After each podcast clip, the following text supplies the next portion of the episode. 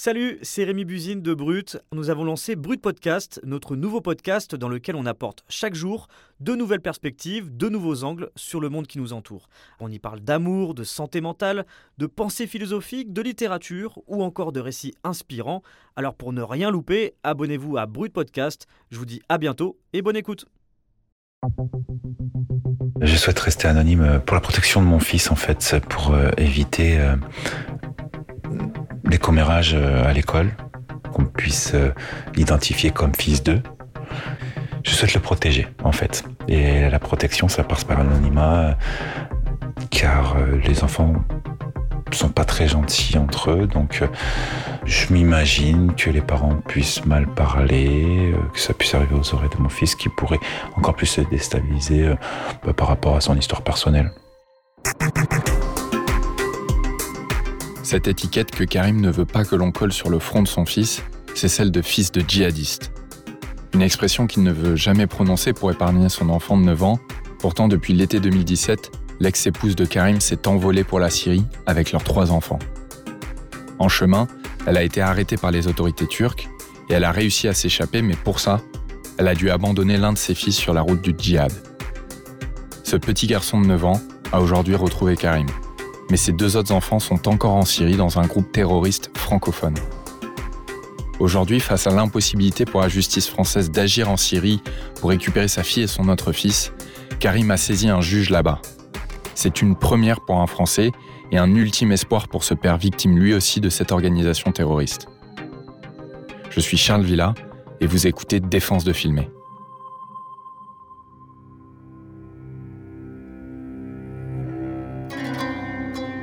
Revenir Je sais pas, ma fille, elle voulait être médecin. Il n'y a pas d'avenir possible. Puisque même avec les sirènes, ne se mélange pas. Donc, euh, elle serait jamais tombée euh, le combat que je mène. Parfois, je rêve. Parfois, je rêve de, de choses qu'on aurait pu faire, des choses qu'on pourrait faire. Je sais pas, j'aimerais les ramener à la plage. J'ai confiance au destin. je suis sûr que, j'espère en tout cas, qu'un jour on sera réunis avec les enfants. Donc, euh, je patiente. Aujourd'hui, après euh, la chute territoriale de l'État islamique, en fait, on oublie qu'il reste toujours des djihadistes francophones en Syrie. Et il y a notamment le groupe d'un Français, celui d'Omar Homsen, qui est proche d'Al-Qaïda. Les services de renseignement français considèrent ce Niçois comme l'un des plus importants recruteurs de djihadistes en Syrie, et il est même l'un des rares Français à être inscrit sur la liste américaine des personnes impliquées dans des activités terroristes. La France dit soutenir Charlie Hebdo en avançant l'argument de la liberté d'expression. Mais ce soutien est plutôt la défense d'une liberté de provoquer, d'une liberté de blesser. Ça, c'est un extrait de l'une de ces vidéos de propagande. Les Français qui ont rejoint la Syrie ou l'Irak pour faire le djihad armé ont quasiment tous visionné l'une des vidéos d'Omar Homsen avant de partir. Et c'est d'ailleurs ce qu'a fait euh, l'ex-compagne de Karim que la journaliste Céline Martelet a rencontré. Salut Céline. Salut Charles. Donc Karim, il a demandé à ce qu'on change son prénom par peur, comme il l'a dit, que ça retombe sur ses enfants, mais il a quand même voulu te raconter son histoire. Oui, Karim, je le connais euh, depuis euh, près de quatre ans maintenant. Et c'est vrai, il a longtemps hésité avant d'accepter cette interview, d'accepter de raconter son histoire unique. Son ex-femme est partie tardivement en Syrie en août 2017, à un moment où il ne devait plus y avoir euh, de trous euh, dans la raquette, mais elle a réussi à échapper aux autorités françaises, aux autorités turques, et elle a réussi à tromper euh, Karim. Il n'a strictement rien vu venir, comme la majorité de ses familles, dont un proche est parti en Syrie ou en Irak. À l'été 2017, euh, Karim euh, est au Maroc. Il est censé rejoindre euh, celle qui est encore à ce moment-là sa femme et ses trois enfants pour fêter la fête de l'Aïd. Elle a réussi à m'enlever les enfants en fait en, en, me mentant sur la base du mensonge. Elle a réussi à organiser son départ sans que je m'en aperçoive, en me mentant à moi, en mentant à ses parents sur ses intentions, à savoir partir avec les enfants. Nous étions au Maroc. Elle m'a dit qu'on se donnait rendez-vous dans trois jours chez ses parents, donc pour l'Aïd. Et son téléphone portable s'est mis sur répondeur. En fait, euh, par la suite, j'ai compris qu'elle avait désactivé son téléphone. Je me suis rendu au rendez-vous comme prévu. euh, pensant qu'on allait faire la fête en famille chez sa famille. Au final, son père m'a dit non, mais elle est repartie il y a deux jours. Et donc à ce moment-là, j'ai compris qu'il y avait un problème.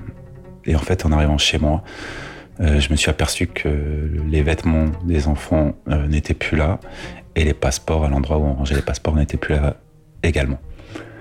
Et là, je tombe de haut en me disant euh, qu'elle n'a pas pu faire ça, que c'est pas possible, puisque au final, euh, on n'a pas de réel problème euh, au sein de notre foyer, jusqu'à ce que je reçoive un texto de sa part en me disant Salam alaikum, je suis en Syrie avec les enfants.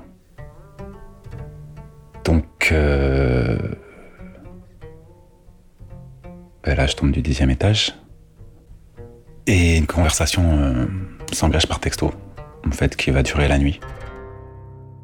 En fait, au fur et à mesure de l'échange de textos, euh, je m'aperçois qu'elle n'est pas en Syrie, qu'elle est à la frontière turque. Et qu'elle est euh, en attente de passage de l'autre côté. Je lui demande de faire demi-tour. Je ne suis pas d'accord avec ce qu'elle est en train de réaliser. Elle refuse. Elle me demande de la rejoindre. Notre place est là-bas. Euh, on doit sauver nos frères musulmans. On n'a rien à faire dans un pays de koufar, de mécréants. Notre place est là-bas. En gros, c'est ce qu'elle me vend. Puisque c'est par texto, je me dis c'est pas elle.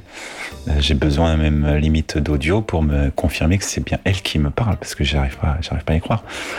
Euh, j'arrive à avoir mes enfants au téléphone. Ma fille, ma grande a 8 ans, mon cadet a 4 ans, et le petit dernier, un an et demi. Elle leur a menti aussi en disant qu'elle partait en vacances euh, rejoindre Tati. En fait, euh, à ce moment-là, Karim euh, est encore au Maroc en vacances. Il fait alors croire à la mère de ses enfants qu'il va lui aussi venir en Syrie. Son idée, c'est bien sûr d'aller récupérer sa fille et ses deux fils, mais son ex-femme, avant de partir, a vidé les comptes bancaires. Elle a pris toutes les cartes bleues. Il n'a donc plus d'argent pour faire ce voyage pour aller sauver ses enfants. Il avertit évidemment les autorités françaises et la France prévient la Turquie qui intervient dans les 48 heures après le départ de la famille. Les autorités turques les interpellent dans une maison. Et à ce moment-là, j'ai plus de nouvelles. Je comprends que là, il va y avoir un autre processus qui va commencer à s'engager, c'est-à-dire euh, un retour en France. Euh, je rentre en France dans la précipitation. J'exprime mon souhait auprès des autorités françaises pour pouvoir euh, aller chercher mes enfants directement sur place, puisqu'ils sont en prison en Turquie, dans un centre de rétention où il y a une multitude de Syriens notamment. Mais c'est une prison avec des barreaux. Hein, voilà. Ils me répondent que mes enfants vont rentrer, que je peux rien y faire et qu'ils sont sous les autorités euh, turques. Euh, donc euh, il faut que je patiente. Donc je patiente pendant un mois.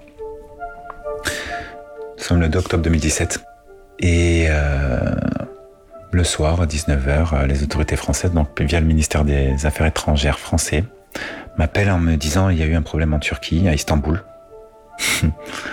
j'ai encore en mémoire cet appel qui, est, qui était foudroyant pour ma part. Donc euh, mon interlocutrice me dit euh, votre femme s'est échappée avec deux enfants en en laissant à l'aéroport. Je pense que je suis à deux doigts de tomber en arrière. Je, lui dis mais ils sont où? Donc elle me répond qu'ils sont dans la nature, elle n'en sait pas plus. Et je lui demande où est-ce qu'il est le, le cadet, puisque c'est le cadet qu'elle a laissé, comment ça s'est passé? Elle n'a pas de détails exacts, mais elle me donne le prénom de mon fils, donc de, de mon deuxième enfant, qui est euh, lui placé euh, dans un orphelinat à Istanbul. Et là, je lui dis, écoutez, ça fait un mois que je vous dis que je vais aller récupérer mes enfants, vous êtes en train de m'annoncer ça, euh, je pars en Turquie. Je saute dans le premier avion, je vais en Turquie elle me dit non, mais il faut s'organiser, euh, vous pouvez pas faire ça comme ça. Je dis je monte dans un avion, ça fait un mois que je vous demande de partir, c'est une plaisanterie, je pars en Turquie. Et Karim euh, va donc bien monter dans un avion le lendemain, euh, le premier vol pour la Turquie, mais dès qu'il pose le pied sur le territoire turc, il est arrêté et il est conduit, lui aussi en centre de rétention. Les autorités locales le soupçonnent en fait à ce moment-là de vouloir rejoindre celle qui à l'époque est encore sa femme. Il va rester deux jours, lui aussi, en centre de rétention, en prison donc, hein, avant de rejoindre son fils et d'être expulsé avec lui vers la France. Mon fils, il est dans un état... Euh, ça fait deux jours qu'il est dans un orphelinat. Ça fait un mois qu'il était en prison. Lorsque les autorités turques me ramènent euh, mon fils euh, dans la zone internationale de l'aéroport d'Istanbul, il est en pleurs, il hurle. Et je pense qu'il a un choc en me voyant, puisque ça fait un mois qu'on ne s'est pas vu. Il me, il me serre dans ses bras. C'est, euh, je crois que je, on s'est pas lâché pendant longtemps on a pleuré tous les deux sur euh, ses retrouvailles puisqu'il été déboussolé, moi également. C'était fort en, émotion puisqu'il il, m'a serré et il voulait vraiment plus me lâcher.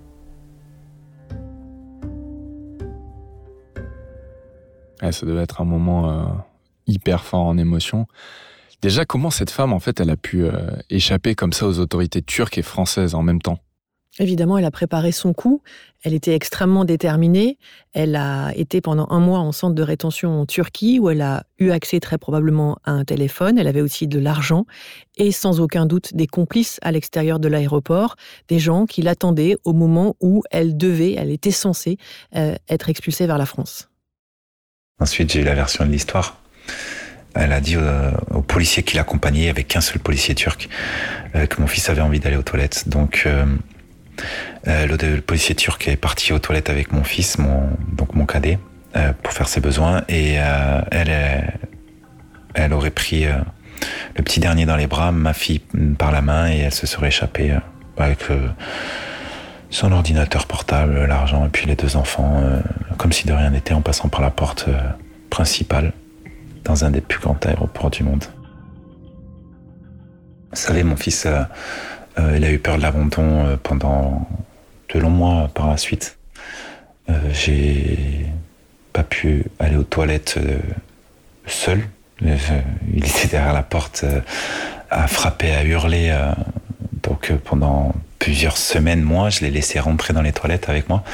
Le temps qu'il s'habitue, j'ai dormi avec lui, bien sûr, collé serré pendant de longues semaines, mois, puisque il a eu la peur de cet abandon. Il l'a encore aujourd'hui.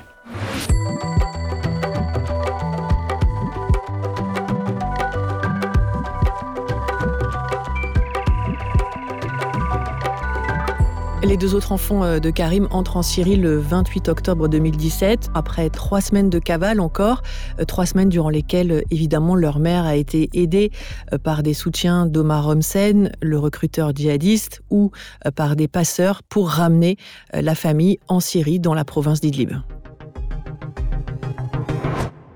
Le micro va ou les caméras ne vont pas? La semaine prochaine, retrouvez la deuxième partie de l'épisode Syrie à la recherche de ses enfants kidnappés. Le camp, il est là. Alors, leur baraque. Dans un premier temps, ils sont installés chez Omar, un petit endroit euh, de la maison euh, un peu à part, dans l'attente euh, d'une construction d'une maison pour eux. Ce qui est fait au bout de quelques mois. Et nos relations téléphoniques étaient basées sur la relation père-enfant, comme si euh, ils habitaient à Strasbourg et moi à Marseille, et qu'on échangeait euh, à distance. Vous venez d'écouter Défense de filmer, un podcast original de Brut, Paradiso Media et Spotify. N'hésitez pas à vous abonner sur votre application pour continuer à nous suivre. À bientôt pour un nouvel épisode.